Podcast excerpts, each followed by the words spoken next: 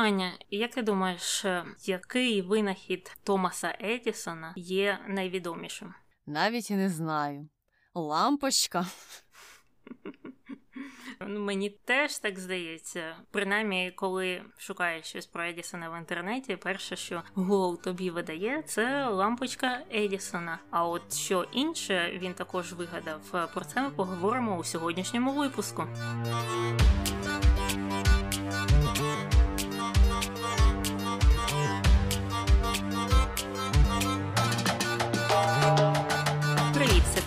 І Аня. В ефірі подкаст «Не без гріха. Дискусії про відомих людей, їх досягнення та сумнівні вчинки.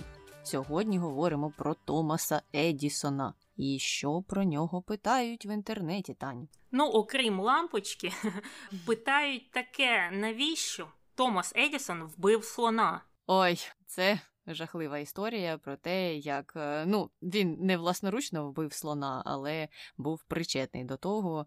Я навіть не знаю, чи зараз здаватися в ті деталі, чи змусити наших слухачів почекати до розділу контроверсій. Але так, Томас Едісон дійсно був дотичний до вбивства слона, і це було законно і слон був вбитий за допомогою електрики. А навіщо це зробили? Тому що слон їм видавався злим. Добре, переходимо до наступного питання.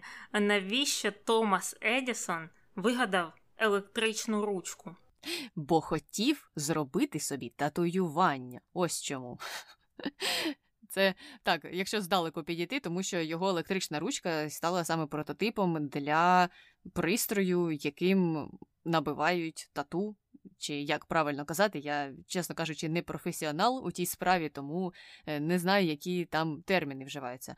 Але навіщо він е, вигадав ту ручку? Бо не хотів робити багато копій. Вона була зроблена саме для того, щоб полегшити копіювання матеріалів. А вже потім, потім, потім, через багато років, вона стала таким приладом, яким набивають тату. Угу, угу. І тобто він хотів винайти Xerox, але винайшов пристрій для татуювання. Е, якось так. Ну і останнє питання: як е, познайомилися Едісон та Форд? Угу, Цікава, цікава дружба.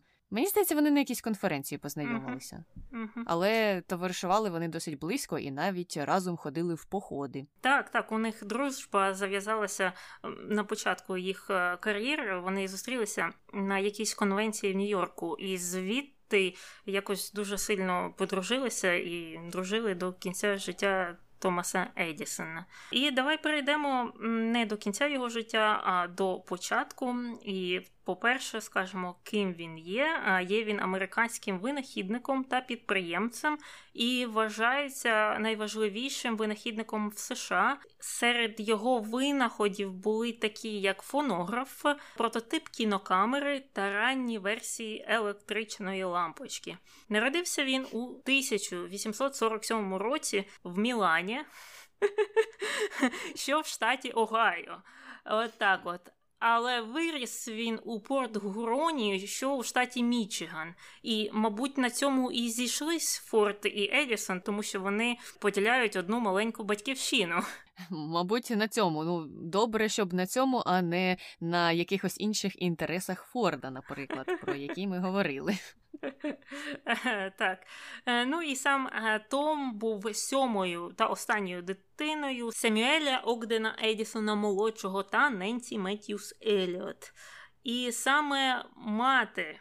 Ненсі навчила його читати, писати і рахувати, тому що вона була вчителькою за фахом, а сам Едісон здебільшого навчався вдома і відвідував школу лише кілька місяців. І однією з причин цього є те, що вчителі, начебто, вважали, що в нього є якісь проблеми з розвитком. Але сам Том був дуже допитливим з дитинства і любив влаштовувати різні експерименти вдома. І щодо навчання е, на дому, навіть сучасні дослідження е, показують, що діти, які навчаються на дому, показують е, набагато вищі результати, ніж діти, які вчаться у загальноосвітній школі. Ну, це, мабуть, звичайно, за умови, що програма шкільна витримується, uh-huh. і що є навантаженість, а не просто дитина сидить вдома і сама собі чимось займається. І в цьому випадку так, це була мати, та хто займався з маленьким Томом, а вчителі дуже швидко його злили. Вони прямо прийшли і просили, щоб батьки забрали його зі школи, тому що він їм не підходив. І, звичайно ж, сумно, коли зустрічаються в історії такі події. Але Томас Едісон на це не зважав, як ти сказала, він був допитливим і вдома дуже добре навчався і був успішним. Хоча у 12 років у нього виникли проблеми зі слухом, і вважається, що причиною цієї глухоти могла стати або скарлатина, або повторні інфекції середнього вуха, від яких він страждав. Хоча в дорослому віці Едісон вже вважав, що не так то й погано, що я не дочуваю. Зате я не відволікаюсь на різні балачки, просто зосереджуюся на роботі і займаюся тим, що мені подобається, замість того, щоб стояти біля кулера з водичкою і говорити про погоду, футбол і вести розмови про не знаю, якісь плітки чи що. Він вважав, що це не потрібно. Краще зосередитися на роботі, і тому казав, що ці проблеми зі слухом не такі вже і проблеми. Тобто, наскільки я розумію, Едісон повністю не втратив слух. У нього були проблеми, він не дочував і дуже сильно не дочував, але щось все ж таки чув, так? Так, він чув те, мабуть, що йому хотілося. Ну, але ні, звичайно, я жартую. Він е, насправді не дочував, але він повністю не втратив слух. Угу, угу. Ну а щодо його вищої освіти, у нього її немає. Він брав тільки один курс у вищому навчальному закладі, і це був курс хімії в інституті Купера. І взагалі він так трохи зневажливо ставився до вищої освіти і казав, що от е, його всьому що треба, навчила його мати. І також вважав, що більшість шкіл просто навчають дітей запам'ятовувати факти коли насправді їм потрібно самостійно досліджувати різні там природні явища або виготовляти речі своїми руками. І саме через це він цінував підхід Монтесорі, і ця система, як відомо, вчить дітей через гру. Вона робить навчання задоволенням замість навантаження, і також вона заохочує до оригінальних думок на відміну від традиційної системи освіти. І подивись, як ця система Монтесорі відродилася дещо недавно, як мені здається. Дуже багато чуєш, як е, батьки маленьких дітей відправляють е, їх вчитися саме за цією системою. Так, і дуже багато, навіть е, якщо зайти на Ютуб, якихось е, відео про те, як самому зробити дошку Монтесорі для дітей, або ще якісь іграшки за системою Монтесорі. Ну просто всюди, всюди, всюди ці відео, навіть якщо ти цим не цікавишся, вони тобі раз десь в якийсь період часу та й вилізуть. А я коли читала про те, що Едісон е, не був фанатом такої традиційної системи освіти, я зразу подумала про тебе і подумала, що ти дуже зрадієш. Бо ти теж завжди кажеш, що у нас в школі тільки те й робили, що вчили все запам'ятовувати і ніяких е, творчих проявів не цінували. І так Едісон, бачиш, теж з тобою погоджувався, Таню. Угу.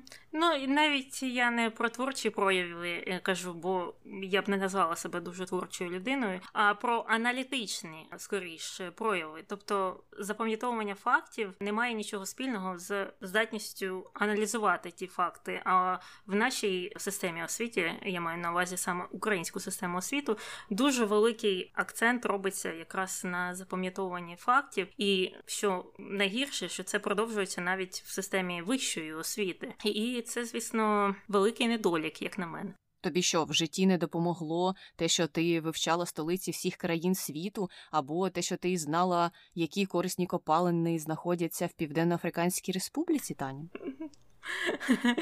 Це допомогло, мабуть, розвинути пам'ять. Так, це, мабуть, мені здається, покращує твою здатність запам'ятовувати різні речі. Так, але це не навчило мене, чому країни, які мають так багато корисних копалин, все одно, наприклад, е, залишаються бідними і не навчили аналізувати такі речі, наприклад. Замість цього це було просто запам'ятовування фактів, які ти майже одразу і забуваєш. Тобто сенсу в цьому дуже мало. Але це легше з однієї сторони. Якщо ти не тренував себе запам'ятовувати факти, то тобі буде дуже легко навчатися і в школі, і в університеті. Особливо, якщо у людини дуже хороша пам'ять, наприклад, на цифри.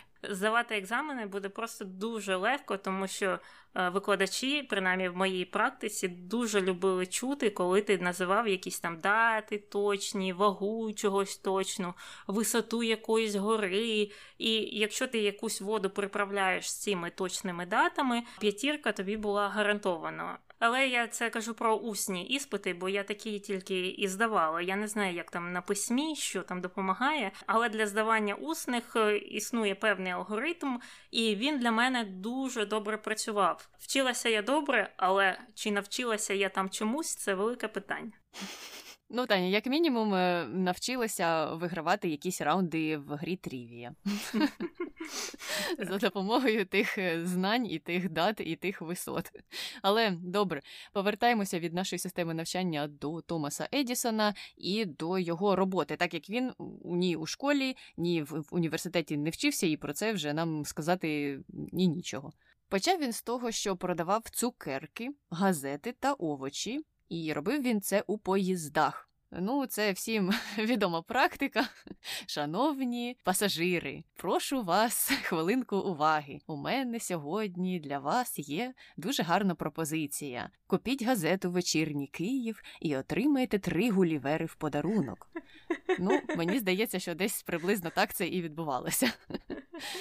І ці поїзди були міськими або приміськими. Вони курсували спорт Гурона до Детройта, і він отак на них туди-сюди їздив і займався продажем своїх товарів. І отримував тоді він на секундочку 50 доларів на тиждень. Якщо це перевести на сьогоднішні гроші, то виходить 427 доларів.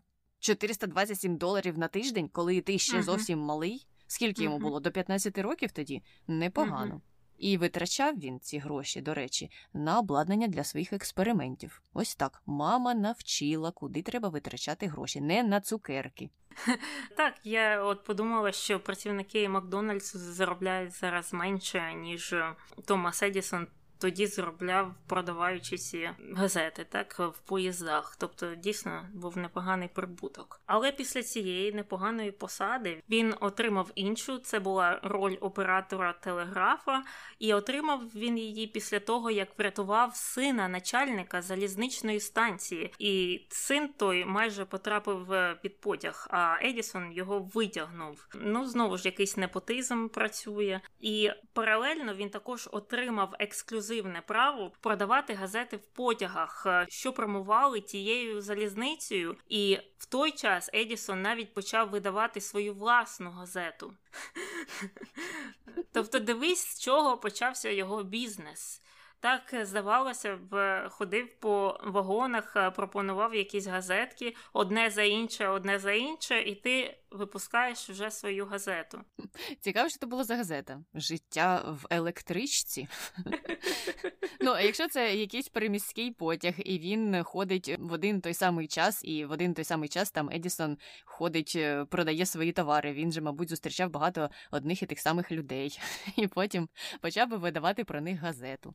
Сьогодні Сергій Іванович дуже стильно вдягнутий. Він отримує приз за найкращий look в електричці у понеділок. Це звучить як щось з серіалу Gossip Girl, тільки у 19 столітті, так?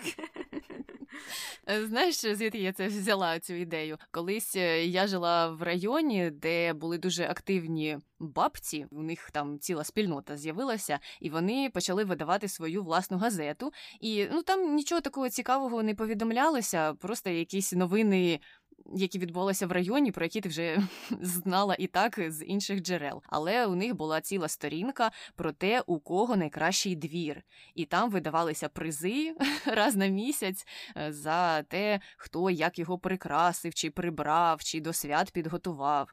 Тому мені здається, що я цим надихалася.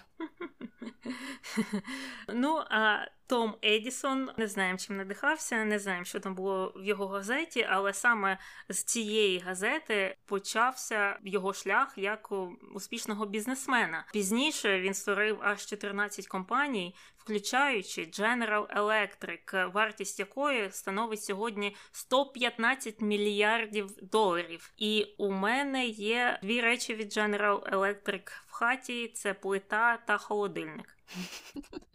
Цікаво, що коли я готувалася до подкасту, я обійшла свою хату і шукала, чи є у мене якась техніка General Electric, але ні, у мене немає. Я думала те, що у мене чи холодильник, чи плита буде, а вони виявились іншого бренду. Угу. Угу. Але і плита, і холодильник є трохи допотопними.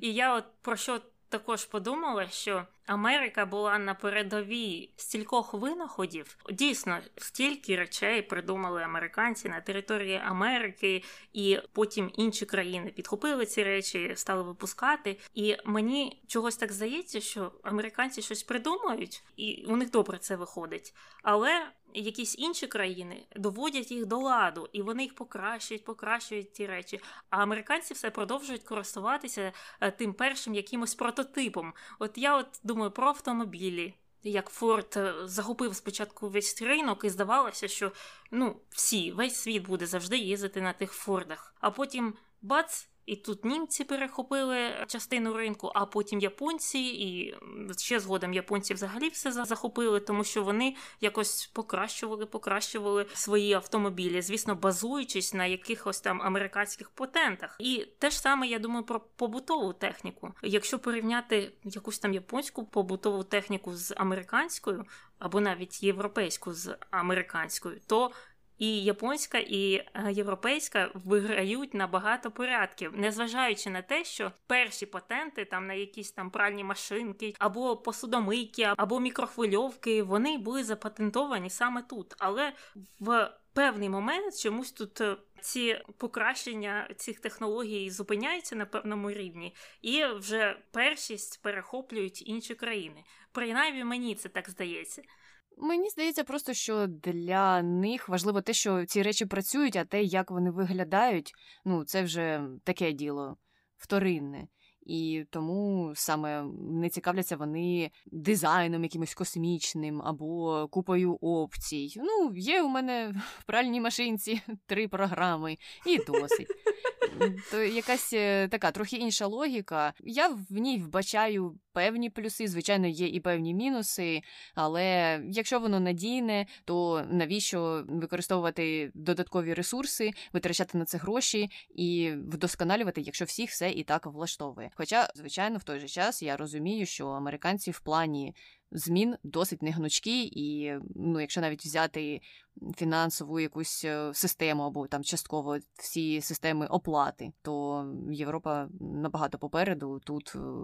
Це все не настільки вдосконалене, як хотілося б. Угу. Ну я просто думаю про автомобілі. Так, вони можуть продовжувати використовувати ті ж самі, бо вони працюють, але все одно інші країни захоплюють цей ринок. Або я от думаю про ці пральні машинки. Е, тут дуже сильно цінують міллі, так а їх е, виробляють десь в Європі, наскільки я знаю. Хоча існують дуже багато, які виробляють General Electric. Е, вони є дешевшими, але як сказала вже Аня, там є тільки три програми. Так зазвичай. Ну є, звісно, різні там підвиди, але в середньому американська побутова техніка є досить е, простою, простішою. Таким чином вони все одно втрачають е, ринок. Розумієш, так вони можуть скільки завгодно казати, що наша американська техніка вона така, як є, вона працює і добре, вона така спартанська, але ж люди все одно якось е, тягнуться до чогось іншого, тягнуться до чогось більш вишуканого.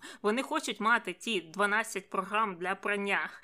Я думаю, що вони до останнього будуть е, стояти на своєму і не змінюватися, допоки вже вони не почнуть дійсно дійсно втрачати велику велику аудиторію. А якщо вони не змінюються, значить, що їх це поки що влаштовує і влаштовує кількість е, тих клієнтів, які у них є, тому що, мабуть, е, вони все ж таки орієнтуються на ціни і порівнюють їх, і їм там комусь вигідніше купувати машинку з трьома програмами, але трохи дешевшу. А от коли вже їх прижмуть в куток, то тоді вони щось змінять. Мені здається, що історично це можна спостерігати е, саме тут, в США що вже коли якась остання стадія, тоді починаються зміни, коли вже не можна, не можна протриматися на тому, що є. Тому будемо чекати, можливо, General Electric теж щось колись випустить. Але е, добре, повертаємося знову до Едісона. Він у віці 19 років переїхав до Луївіля, що в Кентакі, і там почав працювати у бюро новин Associated Press. Ось так тоді воно вже існувало. А працював він у нічну зміну, тому що він хотів читати проводити свої експерименти. Ну а в нічну зміну це було робити легше, тому що у нього було трохи менше роботи, і йому не треба було займатися отими непотрібними балачками. В той же час він там довго не протримався, тому що оті нічні експерименти погано закінчилися. Е, він е, щось робив із сірчаною кислотою і пролив її на підлогу, а вона просочилася через щілини в підлозі на поверх нижче, а поверхом нижче був кабінет директора. Упс.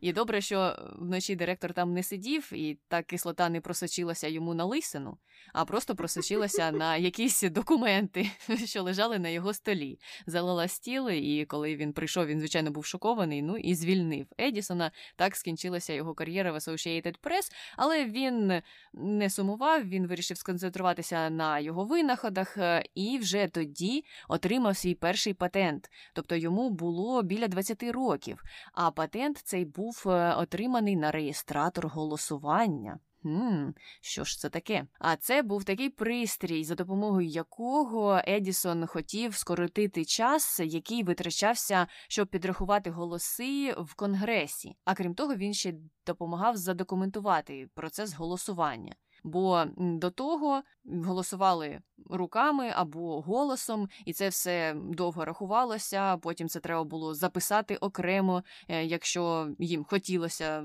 залишити ту нотатку. І, звичайно ж, процес голосування перетворювався на якийсь е, восьмигодинний довготривалий е, день, складний для усіх тих конгресменів. Ну і Едісон вирішив, е, що презентує свій прилад у капітолії, але члени конгресу вирішили, що вони в ньому не зацікавлені, і навіть заявили, що якщо на землі і є якийсь винахід, який би їм не хотілося бачити в конгресі, то це саме ось цей.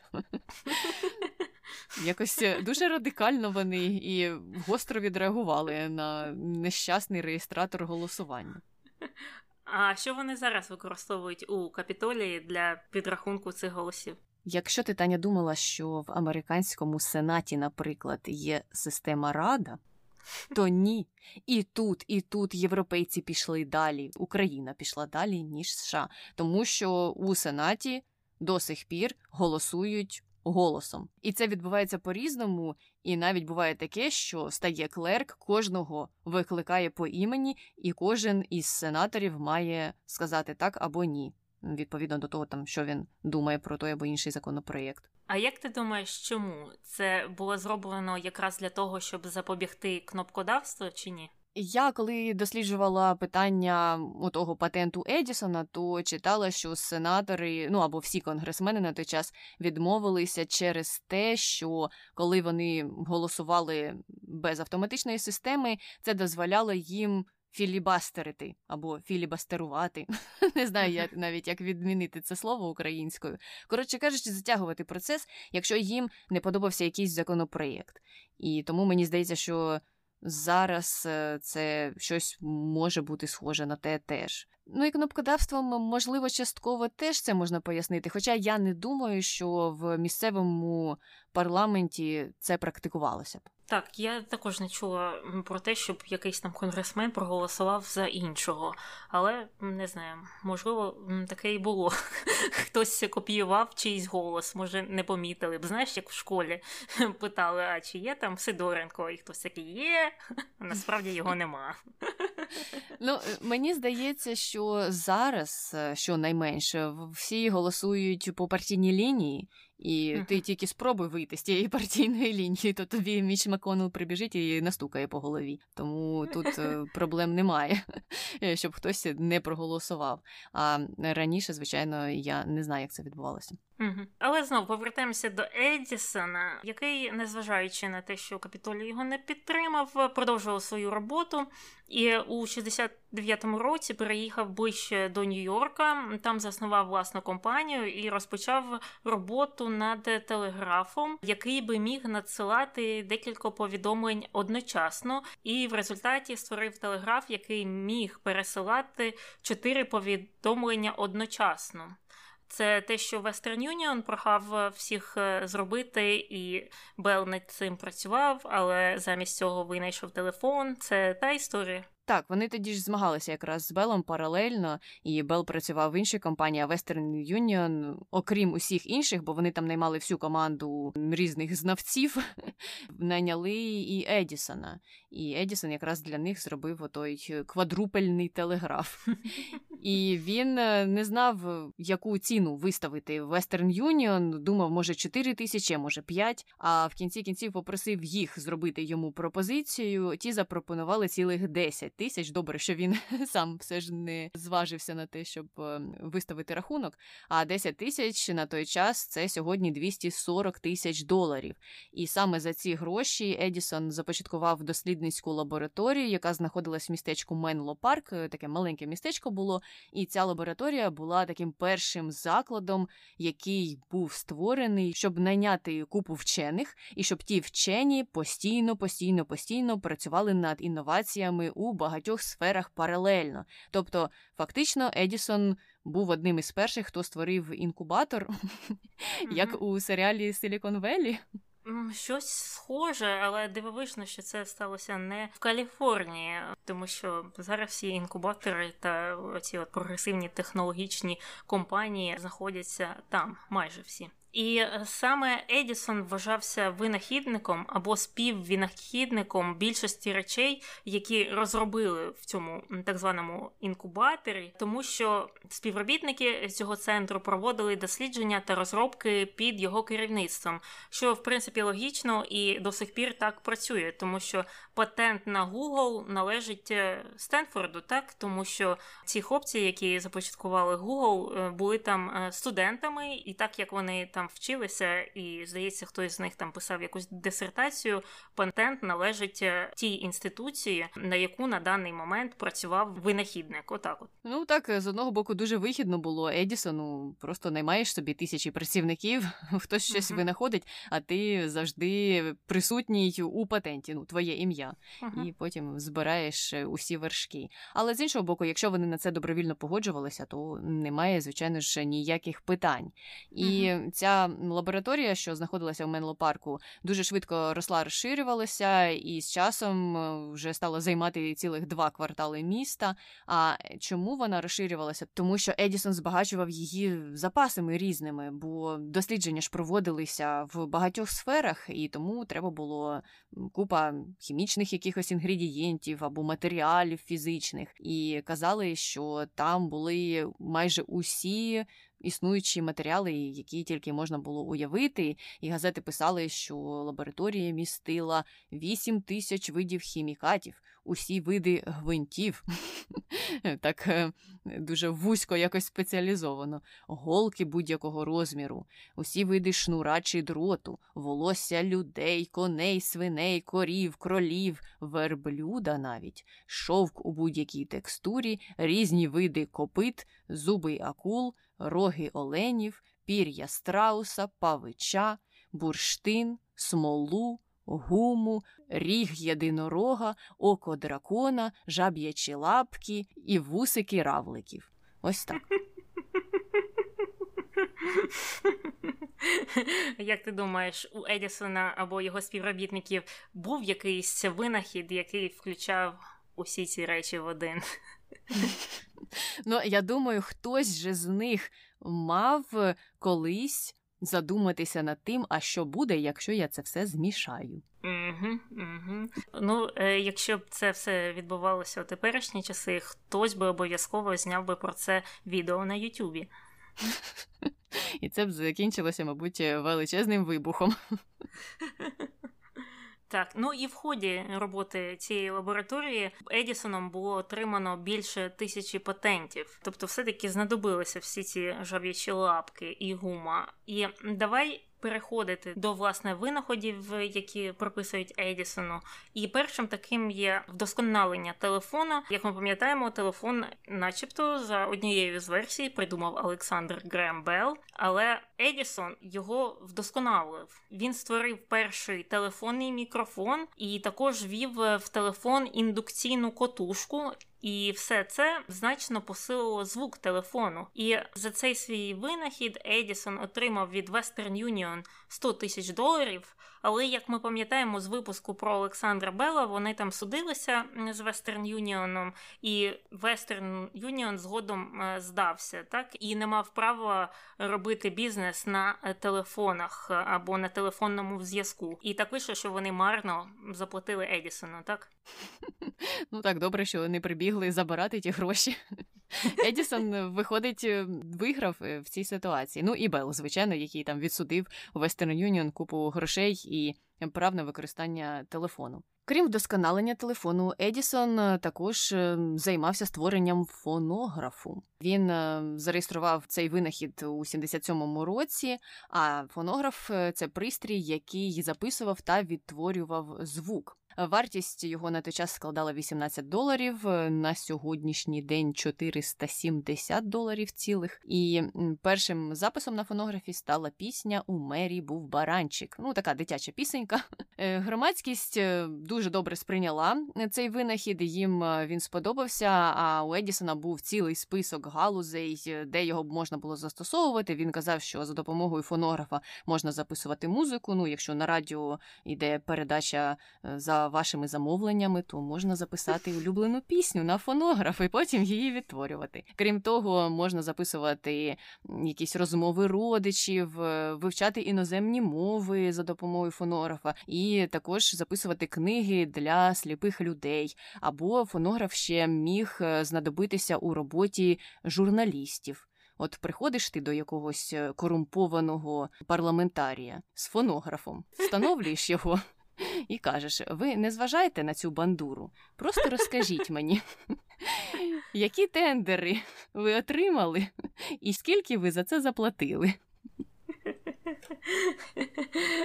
Так, і я так розумію, що фонограф це був такий перший прототип майбутнього диктофону, так, який зараз е, поміщається в кишеню або в долоню, або в телефоні вже є. Але гаразд, рухаємося до іншого винаходу. Це, звісно, є лампа, найвідоміший, мабуть, винахід. Едісон у 1878 році почав працювати над системою електричного освітлення і сподівався, що воно зможе конкурувати з газовим та масляним освітленням. І тут варто зазначити, що сам Едісон не був винахідником лампи, і е, до цього над лампою працювало досить багато вчених, ще починаючи з е, початку 19 століття. Але всі ці лампи до Едісона мали безліч недоліків, і це впливало на термін їх дії. І тому Едісон почав експериментувати зі складниками цих ламп, довго підбирав матеріал для нитки, яка там була всередині. І в кінці кінців він зупинився на обвугленій бамбуковій нитці. Це та от річ із списку, яка була в його лабораторіях, так? І плюсом так цієї обвугленої бамбукової нитки було те, що вона могла прослужити протягом 1200 годин, і у 80-му році він вже подав заявку на патент цієї лампи. І під час однієї з перших демонстрацій він сказав, що ми зробимо електрику настільки дешевою, що тільки багаті будуть палити свічки. Так я так і не в'їхала. А, а чого б це багаті палили свічки, якщо вже є електрика? Не знаю, бо свічки чомусь е, стануть е, дуже дорогими. Але ти ж знаєш, якщо це, наприклад, свічка бренду Joe Malone, то mm-hmm. так, mm-hmm. тільки багаті будуть палити такі свічки. Так, і я так зрозуміла, що це якась е, нова фішка, це якийсь новий напрямок в світі люксових продуктів, тому що раніше свічки були свічками, знаєш, ти купував за долар і і палив, і все. так? Ну, можливо, були якісь за п'ять. А зараз кожний цей люксовий бренд, там Tom Ford, випускає свою свічку, яка коштує 135 доларів, і вона навіть невелика. Мабуть, тому що тобі вже не треба ту свічечку палити, коли у тебе вдома виключають світло із е, якої там шостої до сьомої чи сьомої до восьмої години, і тобі треба по радіо слухати вечірню казочку.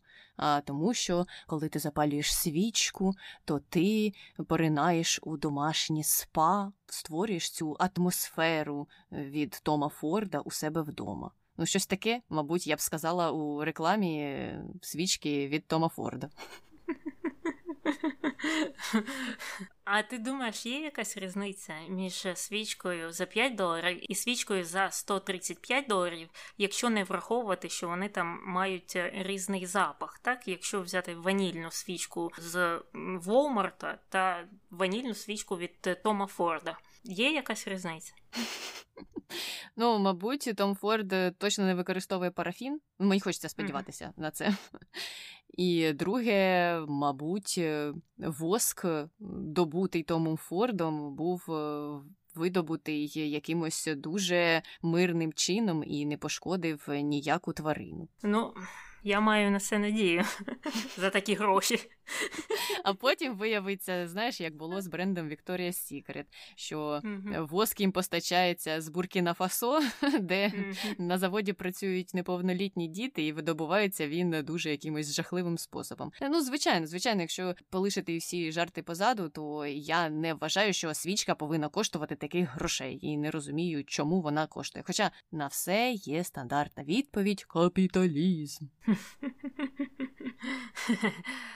Гаразд, повертаємося до Едісона. Він заснував компанію Edison Electric Light на початку 1880-х. І щоб завоювати ринок, Едісон продавав лампи за 40 центів при її собівартості в 110 центів. І так, 4 роки Едісон зазнавав збитків, е, працював над зниженням собівартості, і коли вона впала до 22 центів, а випуск ламп зріс до 1 мільйону штук, він за один рік покрив усі витрати. Але ж я ж думаю, це ж у тебе повинен бути був якийсь капітал для того, щоб так е, залучати людей, е, знаєш, підсаджувати їх на лампи, щоб в кінці кінців отримати з цього прибуток. Це мені здається, як зараз працюють ці соціальні мережі та різні додатки. Так там же є перша ціль залучити людей. І е, неважливо, там ти втрачаєш гроші, скільки ти грошей, там мільярди втрачають гроші. Але якщо ти набереш собі людей, то згодом, так, через декілька років ти почнеш е, на них е, заробляти гроші, а саме на рекламі, частіше за все. Так, і Едісон міг це собі дозволити, тому що у нього була тисяча патентів або навіть більше. І тому, що такі компанії, як Western Union, платили йому по 240 тисяч за якісь його винаходи. І так як він був бізнесменом, успішним у багатьох сферах, е, тому він міг, наприклад, одну оцю сферу тримати на даний момент угу. не в прибутку і чекати, коли коли вона вийде в плюс. І йому це вдалося в кінці кінців. А у 92-му році та компанія вже об'єдналася з іншими компаніями саме в General Electric. Тобто General Electric е, під собою мала багато різних представництв Томаса Едісона у різних сферах. І через е, декілька років після презентації електричної лампи Едісона вже і державні будівлі, і приватні особи, і навіть на мореплавних суднах е, використовували цей винахід. Е, ну, коротше кажучи, лампочка Едісона пішла гуляти світом. Ну а разом з лампочкою треба ж було оснастити усіх електрикою. І саме з цим пов'язаний наступний винахід або наступна робота Едісона після того, як він закінчив роботу над над лампочкою, яка його вже влаштовувала.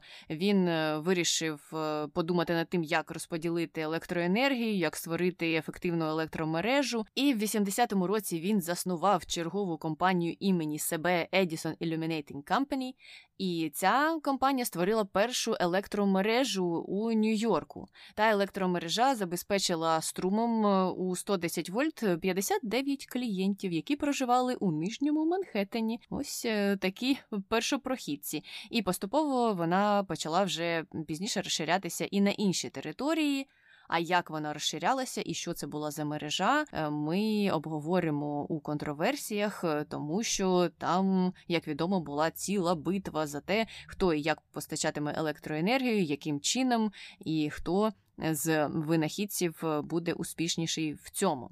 Тому поки що біжимо далі і переходимо до каучуку. Саме його видобуванням зацікавився Едісон, а точніше він був стурбований, тому що Америка у середині 80-х залежала від іноземних поставок каучуку, і Едісон не хотів, щоб так відбувалося. Він хотів, щоб його видобували вдома. А для цього він вирішив створити окрему хімічну лабораторію. Вона була у Флориді вже, і на третину, до речі, вона фінансувалася Фордом. Ну зрозуміло, чому у Форда теж були інтереси в каучуку. Едісон зайнявся дослідами, почав інспектувати різні рослини. В кінці кінців їх набралося 17 тисяч, і, врешті-решт, він знайшов одну рослину, яка була з сімейства соняшникових. Я, чесно кажучи, шукала, як е, перекладається її назва, але не знайшла.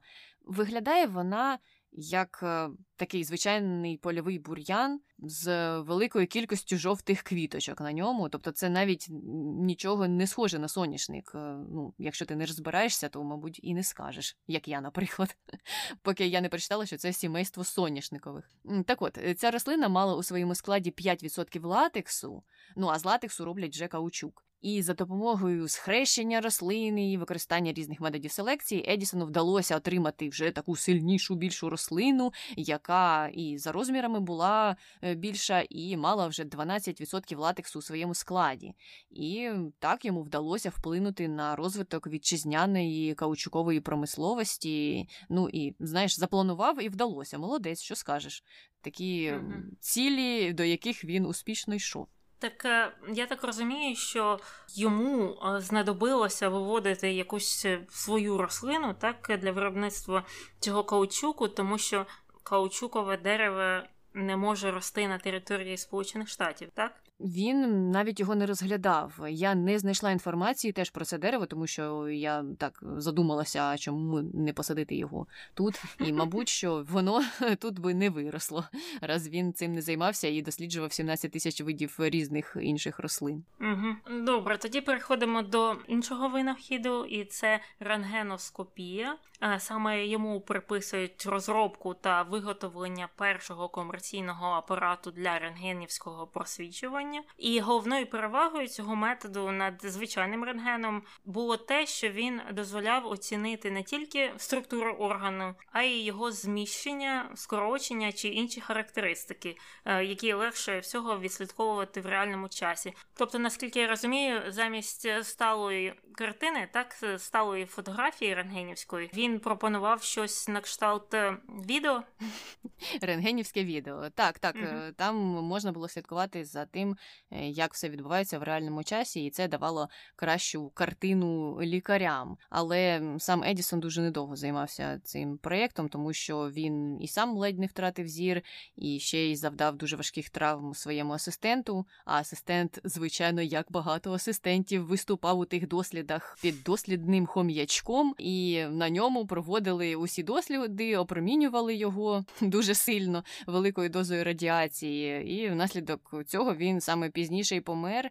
А Едісон після цієї події взагалі відмовився обговорювати питання, які були пов'язані з. Тим рентгеном і казав, що він боїться, боїться рентгенівських променів і всього, що з ними пов'язано. Ну, асистент, мабуть, ще більше боявся. Так, і переходимо до наступного винаходу. Томас Едісон у 1891 році побудував кінотоскоп, який надавав можливість для індивідуального перегляду фільмів через окуляр. А якщо простіше, там була така висока велика дерев'яна коробка, десь висотою по людський лікоть, і всередині на е, різних колесах була підвішена. Плівка, яка крутилася, і людина, яка хотіла подивитися це кіно, е, стояла так напів скривлена над цією коробкою і одним оком спостерігала оту лінзу. Тобто, якщо б тоді фільми випускали довжиною, як зараз, там більше години, іноді там навіть більше ніж дві години, то б всі ходили як е, квазімода, бо навіть на тих фотографіях е, люди виглядають так, що їм незручно так стояти і глядіти ці фільми.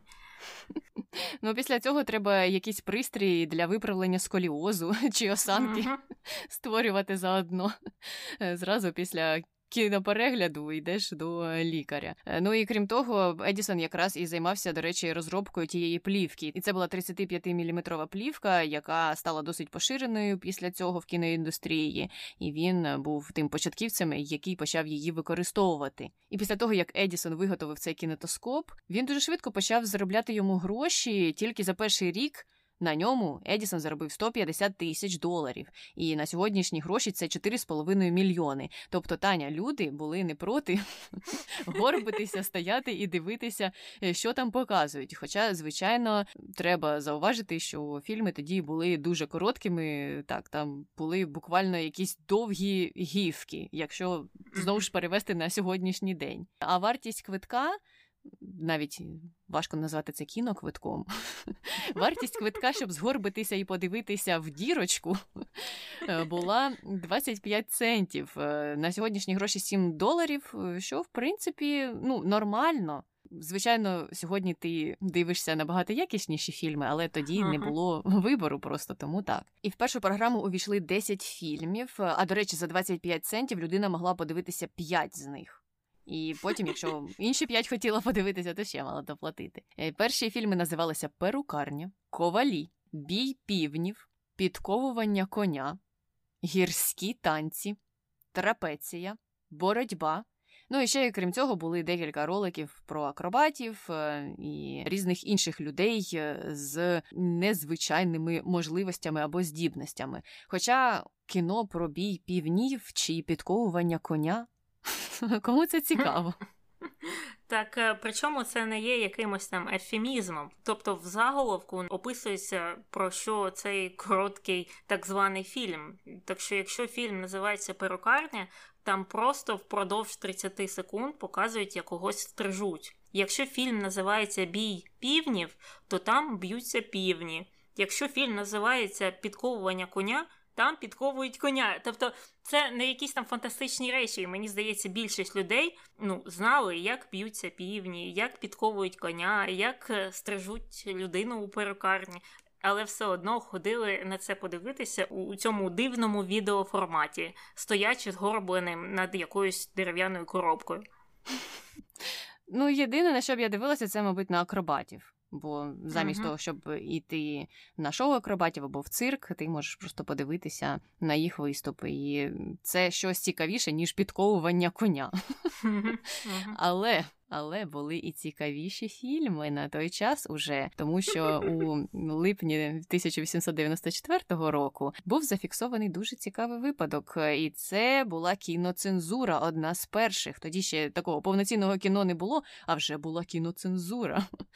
А сталося так, що власник одного такого кінозалу в Сан-Франциско був заарештований на цілий місяць за непристойний кіносеанс, тому що під час цього кіносеансу демонстрували фільм Кармен Сіта. Угу. Ну і невідомо, що конкретно було в тому фільмі, але подібні фільми демонструвалися і в інших містах, подібні інциденти траплялися в інших містах, і там створювали зали з табличкою тільки для чоловіків. І в цих залах демонструвалися фільми, які, до речі, користувалися дуже великим успіхом, звичайно, не дивно. І фільми зображували жінок, які танцюють кан-кан. Ну, тобто, трохи так задирають спідниці і показують свої ніжки. Ой-ой, який сором. Ну, цей фільм Карменсіта, він є на Ютубі, там, здається, 39 секунд, і там жінка просто танцює. І я б не сказала, що вона танцює канкан, бо там у канкані вони вище задирають так ноги, а вона просто цією спідницею так розмахує в сторони, і там видно її щиколотки, і це все, що там видно. І сором, так, сором, я знаю. І я подумала про те, як, е, звісно, змінюються стандарти, і змінюється те, що вважається якимось там сороміцьким, так? І також подумала, що, мабуть, е, ми дійдемо до тих часів, коли жінки на рівні з чоловіками зможуть ходити топлес по вулиці, і ніхто там оком не буде кліпати. Ну, ти ж знаєш, що у багатьох американців е, є в голові такий стереотип про те, що в Європі всі давно так ходять. І що там, як мінімум, на пляжі все так і є. На деяких пляжах, е, мабуть, так і є, так, але не на всіх. Так, але я теж, е, коли читала про це, мені було дуже смішно. Я задумалася про стандарти цензури на той час, і якби ті. Люди побачили, не знаю, останній кліп Карді Бі чи Нікі Мінаш, mm-hmm. то що б вони сказали. Мабуть, би попадали е, замертво і нічого б не сказали. А щодо Едісона, то він сам любив німе кіно. І казав, е, як, до речі, Чарлі Чаплін, що з приходом озвучки актори стали дуже лінивими, перестали старатися. І коли кіно було німим, то вони краще грали, бо їм треба було передавати всі ці емоції без слів. А тепер можна просто щось сказати, пару слів, і все. Не треба навіть е, і нічого показувати за допомогою невербальних жестів та міміки. Ну не знаю, в той же час мімів е, не всі зараз люблять. Ну тому що не всі вони були тоді, коли ті міми з'явилися. А Томас Едісон mm-hmm. стояв е, на початку всього, тому, мабуть, ем, йому це все так і було важко відпускати.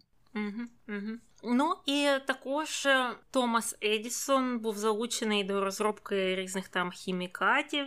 І на початку Першої світової війни американська хімічна промисловість була досить примітивною, і більшість хімікатів тоді імпортувалися з Європи. Але початок війни призвів до дефіциту, і тоді якраз почалися також проблеми з поставками фенолу. А цей фенол використовується для роботи фонографа Едісона. І тому він вирішив побудувати кілька заводів з видобування фенолу, і вже через кілька місяців після початку війни він зміг покрити нестачу цієї речовини в США повністю.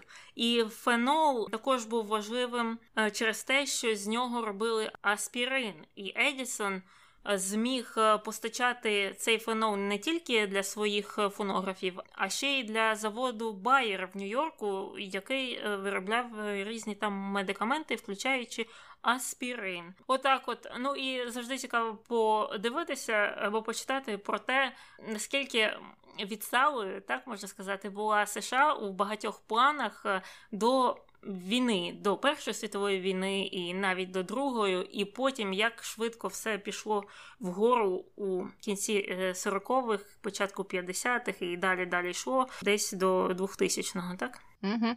Вигідна позиція, вигідне розташування, крім усього іншого.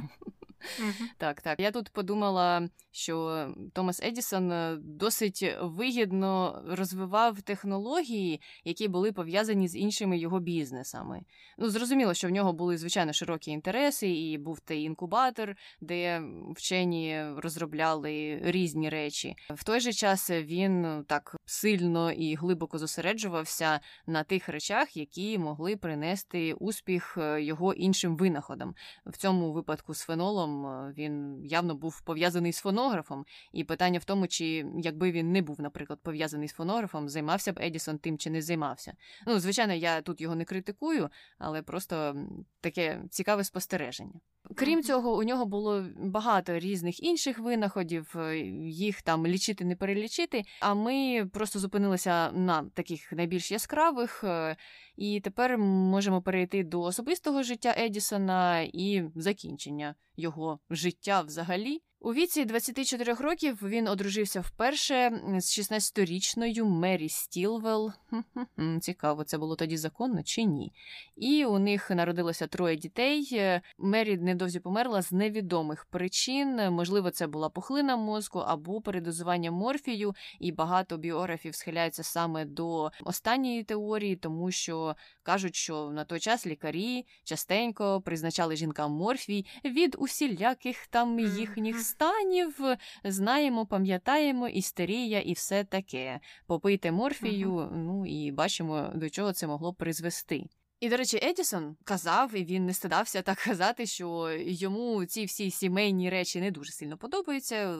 Це нянчитися з дітьми, сидіти, кудись з ними ходити. Це все не цікаво. Краще я буду сидіти у своїй лабораторії і там займатися більш серйозними речами, своїми винаходами.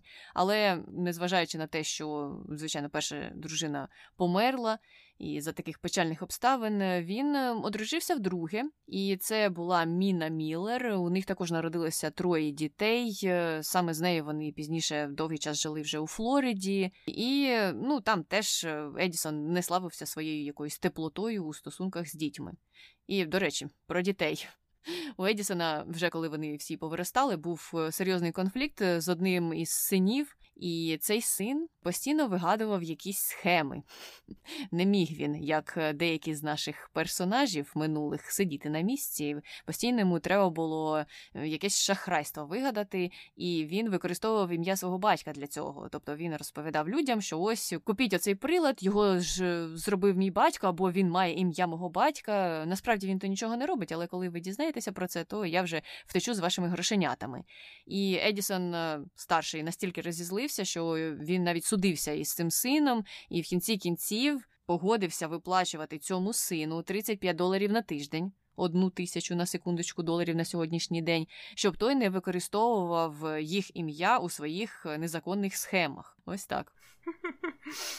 Цікаво, що Едісон не долучив свого сина до не знаю, до своєї лабораторії, до винаходів якихось, щоб він там міг розробити щось новеньке, і потім запатентувати і заробляти на цьому гроші. Син шукав якихось легших шляхів. Ну а сам Едісон помер від ускладнень діабету у 1931 році. Останній подих Едісона, як не дивно, міститься в пробірці в музеї Генрі Форда, і повідомляється, що якимось чином Форд. Переконав сина Едісона Чарльза запечатати пробірку з повітрям у кімнаті, де помер Едісон, щоб зберегти його останній подих. Трохи дивно, трохи дивно, так е, вже я не знаю, посмертну маску зробили, чи що там ще тоді було модно або традиційно. Але от про останній подих я такого ще ніколи не чула. Ти можеш не хвилюватися. Вони зробили посмертну маску. І зробили відбитки рук, і ще й вирішили, що бонусом їм треба обов'язково останній подих. Тому все йшло таким пакетом цілим. Добре. Залишимо це на цьому. Переходимо до соціальних поглядів Едісона. По-перше, він був прихильником жіночого виборчого права у 15-му році. Це якраз коли активно суфражистки боролися за свої права, е, він тоді казав, що кожна жінка в цій країні має право голосувати, і також підписував там різні заяви про підтримку виборчого права жінок і виступав в опозиції до політиків, які це не підтримували. І також Етісон не хотів працювати над зброєю, що вбиває, і навіть під час Першої світової війни він працював лише над оборонною зброєю. І до того ж, у пізніші роки свого життя він виступав за захист тварин, казав, що поки ми не перестанемо завдавати шкоди всім іншим живим істотам, ми вважатимемося дикунами. І сам він, начебто, також був вегетаріанцем, і тут треба поставити зірочку, коли ми повернемося до деяких його контроверсій, і це ставить під сумнів його це піклування про тваринок. Ну, бачиш, е, там же ж зазначили, що в пізні роки життя, можливо, покаявся. Хто знає, є ж завжди шанс для вдосконалення. Будемо сподіватися, що так і сталося. Повіримо йому на слово, але, звичайно, так, зірочку залишаємо, бо будемо згадувати про бідних нещасних тваринок в контроверсіях. І в першій ми про них згадаємо. Перша контроверсія стосується війни струмів. Ми повертаємося до електрифікації американської і до тих часів, коли Едісон почав розширювати свою систему електромереж, яка була встановлена на основі постійного струму. Але на той час США існували і компанії, які встановлювали системи змінного струму. Змінний струм можна було передавати на більшій відстані, по більш тонких і дешевих проводах. А от система Едісона підходила для великої кількості клієнтів, які були зосереджені у одному місці. Ну, фактично, можна було підключити будинок, наприклад, до його типу електропостачання в той час, е, як ем, якщо у нього з'явився б якийсь один клієнт у селі за 30 кілометрів, то ніяк би він це все не провернув. І це було найважливішою слабкою рисою таких електростанцій постійного струму Едісона, бо вони не могли постачати електроенергію таким клієнтам, які знаходились на відстані більш ніж однієї милі від станції. І вартість послуг Едісона була вищою, е, ніж вартість послуг його конкурентів, особливо для тих, хто проживав у малих містах та селищах. Ну, звичайно, тому що для них йому треба було будувати окрему станцію, і, мабуть, для кожного окремо, якщо в селі хати були на великій відстані одна від одної. І люди почали використовувати послуги конкурентів Едісона. А Едісон почав у відповідь е, займатися чорним піаром і розповідати людям про те, що змінний струм є дуже небезпечним. Насправді так, були випадки пов'язані із небезпекою того струму, але Едісон вже дуже активно займався тим чорним піаром, і критики на той час сказали, що замість того, щоб досліджувати це явище і вдосконалювати його, ти просто не розумієш, як воно працює, і вороже до нього налаштований, бо ти ним спочатку не займався, почав займатися постійним струмом, змінним струмом почали займатися твої конкуренти,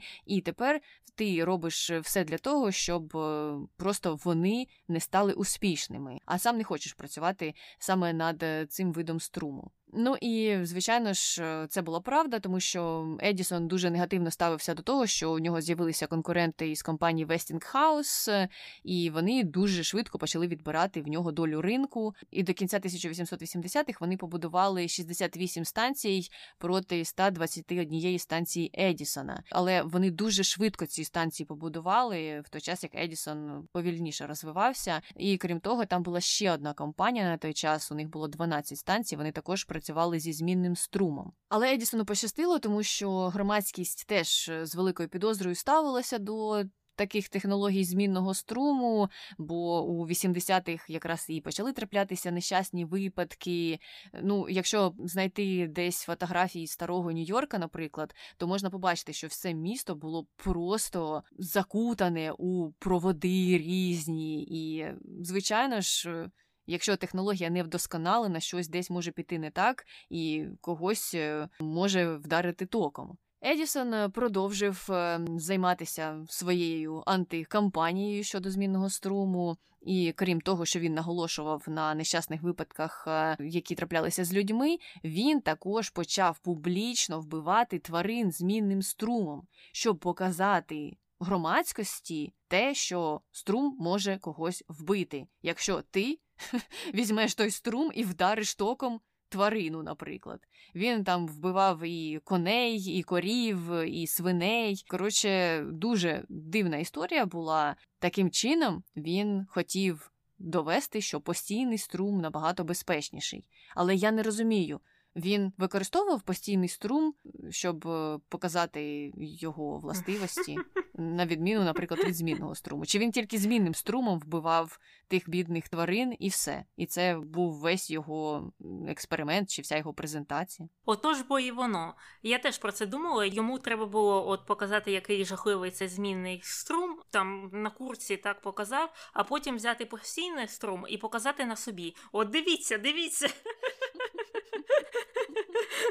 Хоча, наскільки я розумію, і той, і той струм він вбиває. Струм е, є струм, так? І, до речі, веселий факт, я про це не знала, що саме ці скорочення AC, DC, вони означають постійний і змінний струм. Тобто DC це постійний, а AC це е, змінний. Це веселий факт, який я нещодавно дізналася. Бачиш, тепер ти знаєш, що означає назва групи ACDC. Е, ну і на цьому ж Едісон не зупинився. Він пішов далі почав фінансувати різні кампанії щодо використання змінного струму у стратах злочинців. І, до речі, його конкурент, якраз голова компанії Westinghouse, був противником таких страт і, взагалі, страт за допомогою електрики, і відмовився постачати свої генератори у в'язниці. Крім того, він навіть е, найняв адвоката злочинцю, якого мали б стратити за допомогою електрики, і хотів йому допомогти уникнути цього покарання. Це не вдалося зробити. І у 90-му році відбулася та перша страта на електричному стільці. Вона була дуже жахливою. З першого разу його не змогли стратити. Потім перезаряджали той апарат. Ну, коротше кажучи, там ціла агонія була. А Едісону це видалося якраз позитивним, тому що на наступний день він підкупив газети, щоб ті написали, що це Вестінхаус стратив злочинця, що це його компанія була відповідальна за це, бо саме той змінний струм використовували під час страти. І, звичайно ж, звичайно ж, це не зіграло на руку тій компанії. Але і Едісону на руку не зіграло, тому що він так займався цим чорним піаром, що не займався своїми власними технологіями, пов'язаними з постійним струмом, і він ставав все більш нерентабельним. Він не міг розвинути. Цю послугу так, щоб вона стала і дешевою, і так, щоб її могли постачати на великій відстані. І тому акціонери його ж компанії були дуже обурені такими його діями, і сказали, що давай зміщуйся з посади керівника. Ти вже для нас не авторитет, ти займаєшся тим Вестінхаусом більше, ніж своєю компанією. Тому давай іди далі плати газетам, займайся чорним піаром, а ми тут самі вирішимо, е, що нам робити. І у 92-му році, в кінці кінців, керівництво компанії Едісона, до речі, там тоді керівником був Джей Пі Морган. Цікаво теж. Вирішили, що їм треба злитися з конкурентами, які працювали зі змінним струмом. Це була ота інша компанія, вона називалася Томсон Х'юстон. І тоді вже вони почали конкурувати з Westinghouse за ринок змінного струму. Тобто вони полишили свою ідею початково постійного струма, перейшли на змінний струм, і ця система постійного струму перестала розвиватися ще в кінці 20-х років ХХ століття, але цікаво, що в США. До кінця 90-х років залишалося більше ніж тисячі споживачів цього постійного струму. Їх поступово переводили на зміни. В Нью-Йорку, наприклад, цей процес завершився у 2007 році. А от у Сан-Франциско навіть до 2012-го ще залишалися люди, які отримували електроенергію за допомогою постійного струму, і це були ті технології, ледь не перші які угу. впроваджувалися тоді у місті. Так, особливо враховуючи, що Сан-Франциско, Нью-Йорк це такі старі міста, де багато чого залишилося ще з а, тих років. Я також живу в будівлі, яка була побудована 101 рік назад, і мені здається, що тут дроти ще з початку того століття. Ну, дивися, тоді будь уважна, щоб той весь чорний піар Едісона не справдився. Добре, переходимо до іншої контроверсії. Це те, як е, Томас Едісон, е, начебто, нагнув Нікола Теслу. Значить, Нікола. У 84-му році переїхав до Нью-Йорку, і там він дуже хотів працювати з Едісоном, який вже мав таке велике ім'я і був відомий як е, винахідник. Він поділився з ним е, своїми ідеями щодо змінного струму знову ж і запропонував створити двигун зі змінним струмом. Але Едісон, звісно, звісно ж, стверджував, що це занадто небезпечно. Але натомість пообіцяв Теслі 50 тисяч доларів, що сьогодні становить понад 1 мільйон, якщо він зможе покращити роботу генераторів постійного струму. І Тесла розробив е, такий проєкт і прийшов за винагородою. Але Едісон з нього якось посміявся і сказав, що от коли ти станеш повноцінним американцем, ти оціниш наш отакий от американський гумор. Ха-ха. Ну і Тесла звільнився, звісно, і почав працювати з Вестінгаусом над змінним струмом. І в кінці кінців е, вони стали найбільшими конкурентами Едісона, і в кінці кінців всіх кінців змінний струм переміг.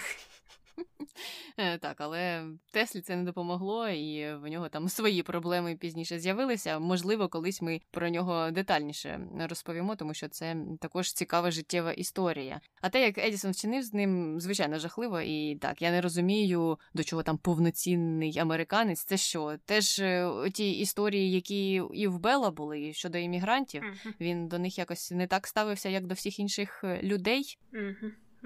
Не знаю, що у нього там було в голові, але ми переходимо до конспірології, пов'язаних з Едісоном. І конспірологія пов'язана з тим, що, е, начебто, Едісон вірив у можливість спілкування з мертвими. Останні 10 років свого життя він цікавився досить сильно окультизмом і проводив е, такі відповідні експерименти разом зі своїм колегою. Вільямом Дінуїді він намагався записувати голоси померлих і уклав з цим Дінуїді пакт, згідно з яким обидва обіцяли, що перший, хто помре, спробує послати іншому повідомлення з того світу. І Дінуїді помер першим, але так і невідомо, чи прислав він якесь повідомлення Едісону, чи ні. І Едісон навіть, начебто, працював над пристроєм, який називав він некрофоном. І цей пристрій повинен був записувати останні слова померлого, які формувалися з якихось ефірних складових, що літали навколо нього одразу після смерті. Але креслення цього приладу не збереглися, тому деякі біографи вважають, що це якийсь там міф, і що таким чином він тролив журналістів. А я от подумала про Форда.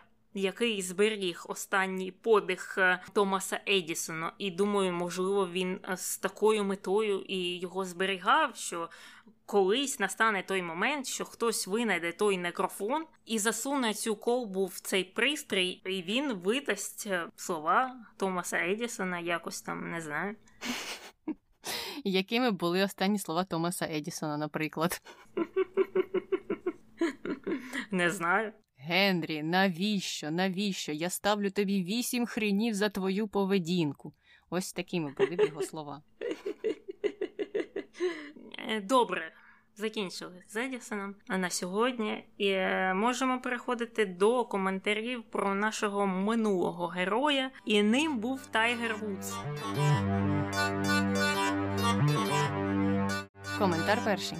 Ніхто не ідеальний. Вудс достойний поваги за його професійні досягнення. А от його приватне життя це вже його справи. З однієї сторони, так, з іншої сторони, його ж частково критикували за те, що він був е, кумиром для багатьох е, молодих людей, дітей, особливо дітей. Е, не білих, так чорношкірих, які в Тайгері Вудсові побачили якесь світло в кінці тунелю. Що так, ти можеш там з дитинства тренуватися і досягти якихось досягнень у спорті, зокрема, і це перше. І друге, так, з однієї сторони, знову ж це його власна справа, з іншої. Варто подивитися, скільки спонсорів з ним порвали ті контракти. І так як це відбувається, це вже означає, що не зовсім це вже і приватне життя його, якщо це викликає такий результат. Так, ти завжди можеш скидатися на те, що не лізьте в моє приватне життя, з ким хочу, з тим і сплю. Якщо хочу зраджую, так я зраджую. Але не треба потім бідкатися на те, що у тебе нема там, наприклад, грошей, бо від тебе відвернулися всі спонсори, бо це воно якось все. Зав'язано, принаймні у сучасному світі не можна просто не зважати на оточуючих, не зважати на суспільство, робити що захочеш там, тому що ти залежиш, мені здається, від того суспільства знову ж від своїх фанатів, від своєї популярності, від спонсорів, від свого іміджу. І якщо ти хочеш продовжувати ну, заробляти такі великі гроші, то ти маєш вести себе певним чином. І це ж не тільки з Тайгером Вудсом таке сталося. Можна подивитися на багато інших так спортсменів або акторів, або будь-кого, з ким сталася така ж сама історія. Так, тому що вони публічні особи і вони будують е, свій бренд е, або своє ім'я, якраз залежачи від е, цієї публіки. І щодо історії Тайгера, то з одного боку казали про те, що це його батько винен, бо він саме будував такий образ месії і того, на кого треба рівнятися. А самому Тайгеру це було все не цікаво. Він просто хотів грати в гольф і не хотів ніяк там змінювати світ на краще чи бути натхненням для дітей тих самих. Не знаю, тоді треба було якось це вокалізувати краще, можливо. Е, з іншої сторони він дуже вміло використовував своє так зване ідеальне життя сімейне у своїх же кампаніях і для побудови свого позитивного образу серед глядачів, серед прихильників. Він давав багато інтерв'ю, розповідав про те, як все ідеально в їх родині. Ну і тут вже можна сказати на цьому заробляв.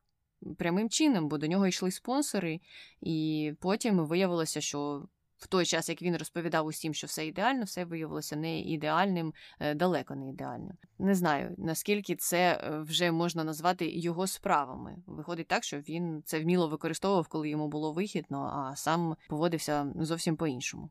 Коментар другий. Тайгер Вудс завжди буде легендою. У всіх є гріхи. Спробували б ви пожити під прицілом камер і журналістів, які слідкуватимуть за кожним вашим кроком. Так, я вірю, що це нелегко. Але в той же момент не у кожної відомої людини є 15 е, коханок паралельно. І знову ж, е, як ти вже казала, Тайгер Вудс це не тільки людина, це ще і 100 мільйонний бренд.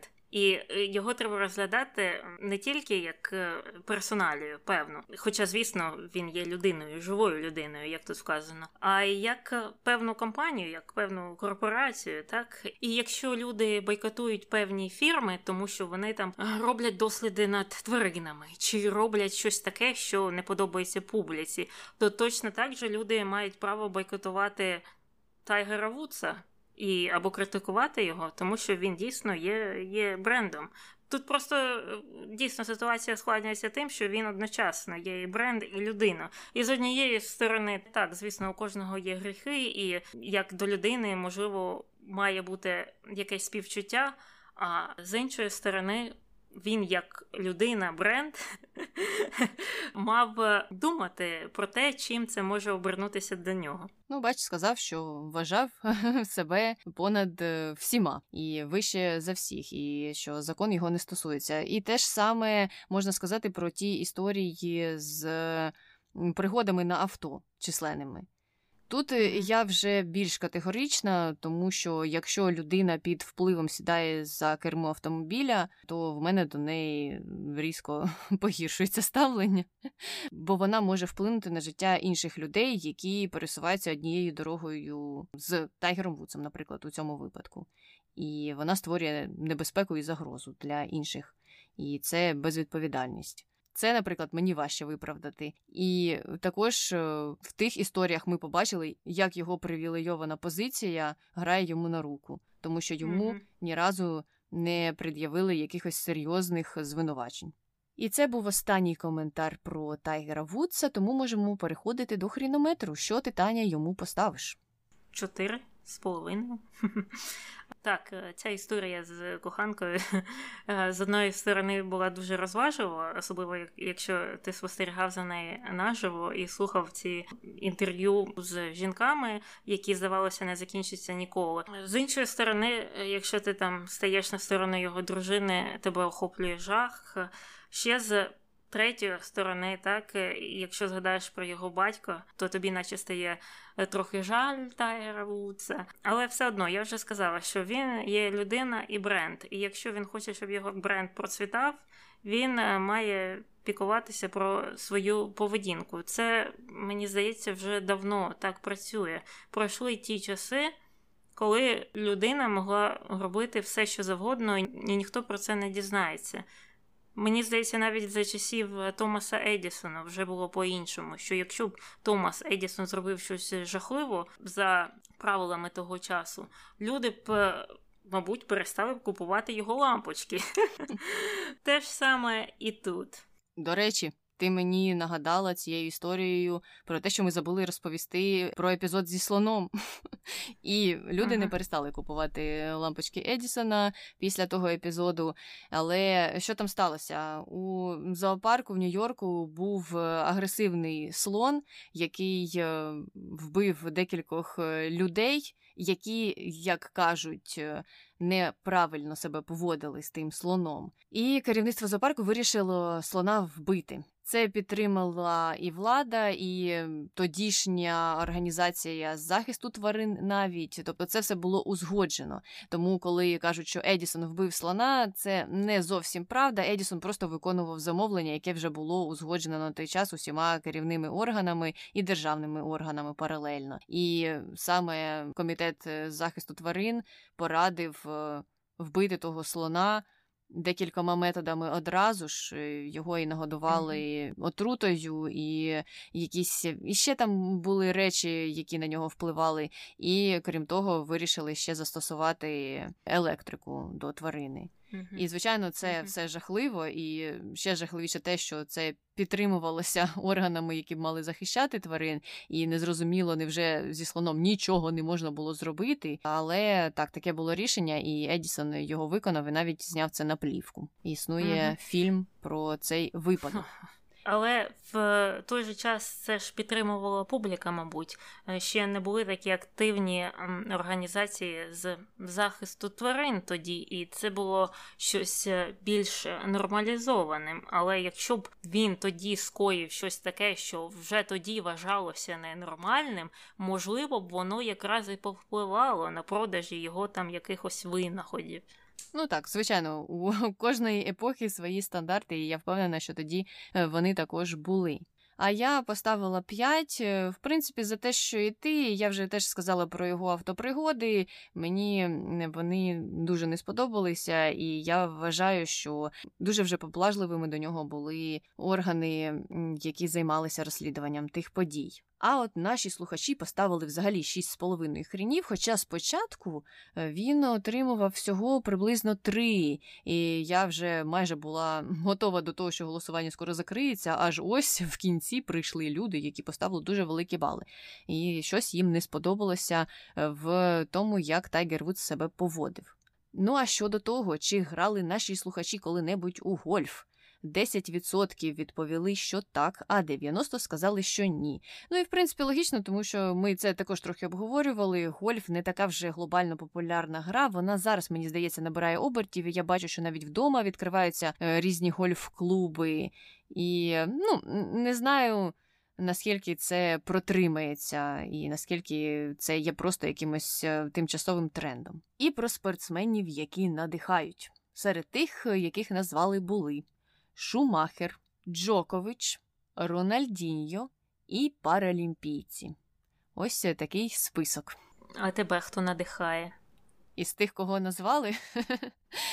Якщо б я вибирала з тих, кого назвали, то я, звичайно, погоджуюся з паралімпійцями, безумовно. Mm. Це величезна сила духу і фізична сила. А серед е, інших імен, ну, мабуть, я б вибрала Шумахера ніж Рональдіньо і Джоковича, тому що там, як на мене, трохи більше проблем. Зрозуміло, тоді можна завершувати цей подкаст. Якщо вам є щось додати про Томаса Едісона, або про Тайгера Вудса, або про будь-якого іншого героя з нашого подкасту, пишіть нам на інстаграмі чи пишіть нам на нашу пошту подкаст nbg.gmail.com І також не забувайте приймати участь у наших опитуваннях у сторіс на інстаграмі. З вами була Таня і Аня. Почуємося. Бувай! Е, або зараз вже щось і ніс мене заклало нічого. собі. Це я сходила в гості до баби і до діда. Ну. Ах. Першою роботою е, була м, не так. Почав він з того, що. О, вже й телефон погас. Ну. ну, не знаю. Е, мабуть, е, що я хотіла сказати. Мгм, мгм.